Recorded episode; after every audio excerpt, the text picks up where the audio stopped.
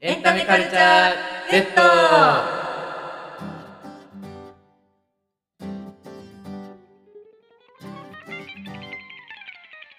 皆さんこんにちは MC のぞののことどうぞのゆりです、えー映画監督の前田修です。えーこの番組はビジネスパーソンがテレビを見るほどではないけれどもえー会話や雑談の話題のために知っておくといいなと思うニュースを独断と偏見でトークする番組ですと、はいはい、台本にはあるのですが、はい。はい、今日は フリートークの回でございまフリーす。トーク。そういうコンセプトに一応してますけど、はい、もっと、うちの話でもいいかな、みたいな、ちょっと最近は、そしたらなんか印象良くないです。ロードノさんが最近何をしていたかとか、そういうお話とかで、うエンタメに結びつけて話したら、方が面白いかな、そう思ったりして。うん、ね、最近もどうですかどういう活動してるんですかロードノさん。最近はですね、ベストオブミスっていう大会の神奈川大会うんに出場することがお決まりまして、はい、今絶賛トレーニング期間中です。それも全国がある。そうですおー。全国、そして、世界大会もございます。世界大会はい、すごいですね。そうなんです。ちょっとベストオブミスの話してもいいですもかちろんもちろん。はい、ベスト・オブ・ミスって大会がちょっと特殊でですね、前に出たミス・アースとかミス・ジャパンみたいに、まあ、地方大会があって、まあ、日本大会があるのもそうなんですけど、アースとかジャパンは、そのミス・ジャパンの日本大会うん。じゃないですか。うんで、ベスト・オブ・ミスっていうのは、その地方大会から3人グランプリになるんですね。ほう。で、3人は、それぞれ3つの大会のその神奈川代表として選ばれるわけですよ。で、まあ、これは重複はなしなので、もう本当に3人なんですけど、1人はミス・ユニバース、神奈川代表。で、もう1つはレディー・ユニバースという大会の神奈川代表。そして3つ目が、これ私は関係ないんですけど、ミス・ユニバーシティという大学生版の、あそうそそうう、なんだそうなんです。で、この3人の代表決めますよっていうところに決まります。すごい。巨大ですね。 はい。一番多分規模大きいかも。今までで一番規模大きいじゃん。そうですね。それは、なぜうん出ようと思ったのもし聞ければ、はい。ああ、なんかね、あの、まあ、お誘いいただいて、きっかけをいただいたっていうのはあーそうなんだですけど、そうそう。まあ、漠然とやっぱりミスコンを通して、なんとなく自分が磨かれた感じというのは、うんまあ前の大会を通して思ったので、で、なんかずっと何もやってなかったんですよ、その9月からお誘いいただくまで。なので、ちょっと張り合いがない日々が続きまして、なんか目標がない、なんかあった方が楽しいじゃないですか、毎日。なので、まあ、そうです。ちょうど、まあ、1ヶ月あるので、1ヶ月じゃあ、まあ、必死でやってみようかなと思ってます。なるほど、なるほど。はい。。誘いもいただいて、そう。そっか結構じゃあ忙しくなる。めちゃめちゃ忙しいです。もう、もうこの時点で3月の土日全部終わりました。あ ら。めっちゃ忙しい。それは、その大会のまあ準備、そうです。トレーニングの日が土日。トレーニング。で、どういうトレーニング例えば、まあ皆さんが多分想像つきやすいのがウォーキングとか、あと SDGs とかについて、そういうまあ知識のある方や、まあ、その議員の方が話をしてくださるっていうところで、なんだろう、まあ、そういうところで気づきを得てもっとその自分が世界をより良くしていくのにどういうふうに働けたらいいかっていうこうな思考を促すなるほど。んですね。あ、面白い。そういうのもある。そうですたただ美しくなるだけではなくて、えはい、ー、SDGs の知識について少し ずつ結構やっぱ大変ですねただ美しいだけじゃないですねやっぱりそうですんもちろんルックスも審査の当然対象にはなるうんうんどちらかというと生き方みたいなとこはいろを審査みたいな審査というかね生き方も結構見られるっていううん感そうですね。そう外見について思うことは2つあって、そのはいミスコンに行く上で。まあ、一つは、そのミスコンの考え方って、その内側の一番外側が外見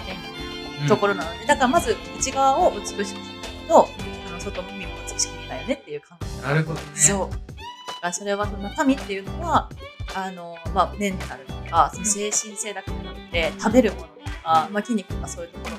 ろで、まあ、そこを、なんだろうな、まあ、自分を見つめて頑張りましょうねっていうところと、あとは、えっと、ベストオブミスの考え方として、応援されるっていう要素もすごい大事で、例えば、な多分ね、SNS とか結構見られてるんですよ。あそうなんだそう対象としてなのででまたそのそういうこうまあ、優れた容姿っていうのは、そういう SNS とかで、こう、いろんな人に届きやすいって特性はあるじゃないですか、正直。事実としてね。 私が優れてる容姿って言ってるわけではないんですよ。 優れまただ、いやいやありがとうございます。まだまだですけれども、まあ、そういうところを、そういうこう容姿を使って、その、まあ、いい世界を作っていくっていう分には、ちょっといいのかなって。なるほど。そう。あれなんじゃないですかやっぱでも両立も結構大変なのうんすごい大変。 時の、こうあと明日もそのトレーニングがありまして、やっぱすごい緊張するんですよ。ほうはい、で、まあ、昨日終わって、10時ぐらいに、10時半とかには、もう布団にもう入っていて、今日来たのが10時15分。あら。大変ですね。そうなんですよ。なんかびっくりしましたね。それで、ポッドキャストしてるそう、遅れる。そう。申し訳ございませんいやいでや、した。全然準備してたんで大丈夫です。ありがとうございまねす。他にその一緒にこれからですね競合となるうん人たちって、どういう方々が多いですか、うんそうどう他いのう、そうそううん社会人ですとか、うんこういうご職業モデルで、あいーろいろあると思うんですけど。本当にね、いろいろいらっしゃいますねほうほうまあ私みたいにこう、まあ、人前に出るようなことを元からやってますよっていう人もいますし、あうん本当いろいろます商社に勤めてらっしゃる方とか、うんまあ、製薬会社とか今年のミスユニバースの人はお料理教室うん。でへえはいー、そうなんだ。本当じゃあいろいろいるんですね。そうなのとかそういうとこいろんなところからそまあいろんなそのバックグラウンドを持ってる人と出会うことによっていろんな方法いろんなアプローチでなんかこう世界を変えられるんだなっていうのをこう学びたいかなってなるほど、なるほど。そういうことか。そうそうそううん面白い。うん本当に面白いなんかあの代表になれば、えー、全国がある。そうです。まあレディーユニバースかミスユニバースの、なはい、るほありど。ぜます。ひ応援したいなとはい思。いますね。このミスコンを経て、どうぞのさんといううん。綺麗になりました。多分考え方うとかもん。ね、成長されたのかなっていうそうです、ね。感じ。を、なんとなく前回のね、うん。でも感じましたし本当にね、嬉しいです。うん成長できるうん機会、大事だうんね。そうですね。前田さんの勉強は、はい、私の話してもいいですかはい、もちろん。私実は TikTok 始めたん ですよ。今て、もう絶賛底辺 TikToker をやってます。あ、そうなんですね。まあまあ、まあこれこれからだと思うんですけうどんね。毎日もしてて、うん。うん。その、まあ、TikTok やってますって言ったらなんか結構楽しく、めっちゃけでやってるぜみたいな感じになるんですけど、結構僕、危機感からやってるところがあって、もう、今。これ TikTok やってても改めて思ったんですけど、うんマジで映画館に行きたいと思ってる人が少ない。あなかなか日本の人口、まあ、人口減少もあるけどそもそも、やっぱこのあらゆるところでコンテンツを消費できるっていう環境の中で、うん映画館に行って映画を見たいっていうって思ってる人がそういう映画に興味がある人が少ないあ。確かに、確かに。減ってるなってそれはその映画の職に就きたいって人も超減ってるしうん。で映画を見たいって人もなんか減ってるうんもちろんなんかネットフリックスとか見てるんだけど、うん映画館に足を運ぼうみたいなのはやっぱないから、うん今日も出してってますけど、うん出してますけど、なんかやっぱ発信していかないと、映画の、映画ってめっちゃ面白いじゃない面白いんですよ。うんでも芝居、僕と道山さんも僕の本命でね、俳優としてやってくれましたけど、はい。まあ芝居って面白いじゃん面白いですね。で、やっぱそういう面白いっていうのが全然伝わりきれてないのがあった。ーで、これは正直映画人が悪い。う。なんかやっぱ閉鎖的なんですよね、映画業界。なんかエンドロールたくさん人いるじゃなんはいはいい。いるけど、なんかやっぱみんなわかんないんですよね。い。わかんない。でテレビとかに比べるうと、ん取り手側で目立ってる人があんまりいない。テレビとかそういうコンテンツでいうのは、例えば秋元康さんとか、あーなんかいろいろ有名な人ってたくさんいるじゃないですか。で、はいそういう人を見て、あ、面白そうだなとかって話が、映画の職に就きたい。映画って本当にいない。うん。うん。まあ俳優さんとか、ね、でも俳優さんって別に俳優さんなんでうん。映画だけじゃん、うんなんかやっぱ映画が面白いってもっと外に向けて発信していかなきゃいけうん。ないと思うんですよ結構やっぱねなんていうかないや俺全然作りたいものとかいいやっていうのが結構多いから結果的にそれって見てもらえなくなるし、うん映画全体が映画業界全体が悪くなるからそういう発言をしてる人たちだけで、構成された空間でいいのかなって思って、うん、うん、なんかやらないと思うんですけど、とりあえず TikTok やるかみたいな ところですそこめっちゃ安易なんですあでも確かに知ってもらうツールとしてはそうねです結構でも面白いこと言ってるつもりなんですようん例えばドラマと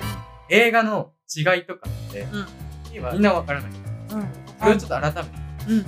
解説したり、うんうん TikTok とかやらないんですよ どうせもさんは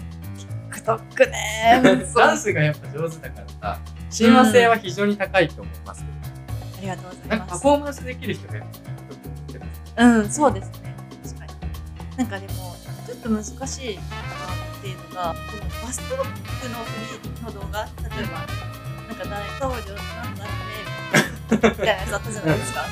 ちょっと古いけど。ちょっと古いし 今、中ですか可愛くて、ごそうめそうんですが。なんか、あのちゃんとかですかねあ、そうなんです。ちゃんとかフルーツジッパーとかでも本当に見てないことがバレる。そういうのが固定のカメラなんですけど、ダンス、例えば K-POP のサビのルールみたいな、はいちょっとカメラワーク必要なのかなって。確かにみんなこう動かしますそうそうそうそうそうそうそうすると一人じゃ取れないなってなってちょっといいんじゃない私は一人に頼んですけどああなるほどそれはもううち使ってもらって当然構わないあありがとうございこまこにいる千葉とやっぱねい一番 TikTok がなぜすごいか流行ってるのかっていうのが、YouTube は、強者がより強者になるメディアっていうかコンテンすああはいはいツ強い人がより人気になるようなアルゴリズム体制はいはいはいつまり初めて始めた人とかうんそういう人はやなかなかやっぱ伸びるのが難しいうんから最近始めた人とかでもめっちゃ伸びてるのがあれで、うんまあ、タレントさんとかもともとファンがいる人じゃないとなかなか厳しいってことで、うんはいはいうんでも TikTok ってアルゴリズム上に自分がフォローしてる人以外もちゃんとこうレコメンドされるっていうシステムなんですねうん TikTok だから必ず届くうんうん最低これ何人かちょっと分かんないんですけど、うん内部100人にはどんな再生でも見せるようなアルゴリズムにしてるへでえその100人があ面白いなと思って「いいね」をしたりとかしたらさらに100人さらに100人っていうシステムでそこで評価が低かったら終わりあシステムだからアマチュアのその全然有名じゃない人もめっちゃ面白いこと言ってればバズるーあそういうシステーもう最初にもう珠玉のご一本を残せばムでもいいですだからとにかくバズ1回でもバズったら多分ドカーンとくあー波に乗れるんだそそうの時点でだと思いますああそういう意味で確かに優しいなってかなりかなりうんねもう売れようと思ったらほんと3ヶ月ぐらいでドカーンと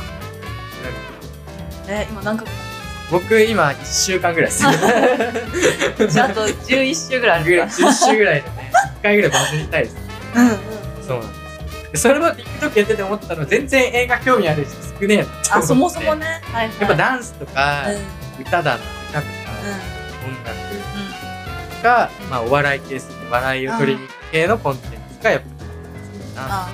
と思いましたー、確かに。さらっと見ちゃうから。さらっと見そうれちでゃすう。ね、よくわかるうんでもなんか一本 TikTok 映画撮ってみようかなって思ってうん。そこで一回もう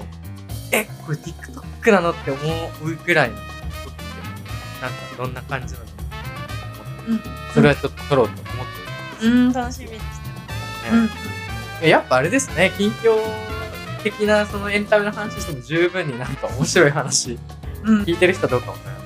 うん。けどでもできるんじゃないかなこういう話を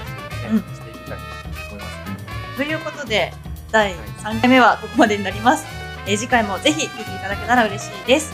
それでは、いってらっしゃいい。